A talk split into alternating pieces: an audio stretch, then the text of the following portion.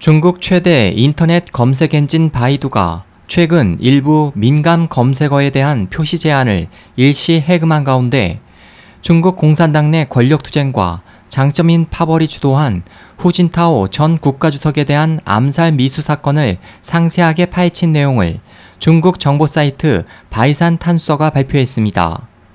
네티즌들에 따르면 지난 7일 바이두에서는 추후 사건, 즉 후진타오 암살 사건을 검색하자 추후 사건 심도 있게 비밀 폭로, 사건 내막의 경악 등의 제목으로 관련 내용이 나타났고 황쥐 전 중앙정치국 상무위원회 사인이 후진타오 암살 사건과 관련되어 있다는 내용의 기사 제목도 잇따라 출연했습니다.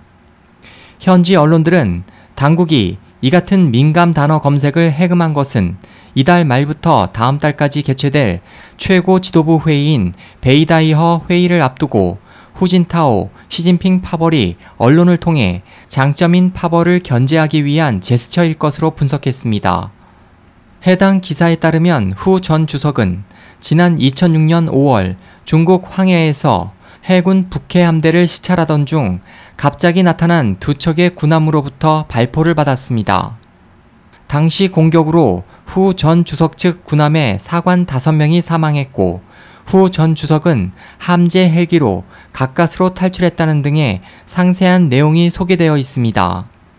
이 기사는 또 다른 두 차례의 암살 미수 사건도 폭로했고 장점인 파벌인 황쥐, 찰량위 등 지도부 고관들이 공공연하게 후 전 주석과 원자바오 전 총리와 대립했던 내용도 자세히 밝혔습니다.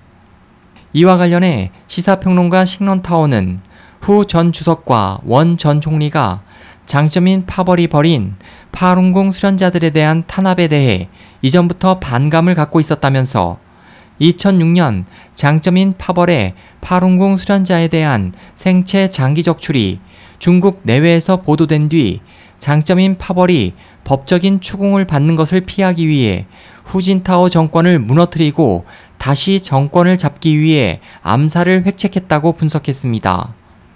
SOH 희망지성 국제방송 홍승일이었습니다.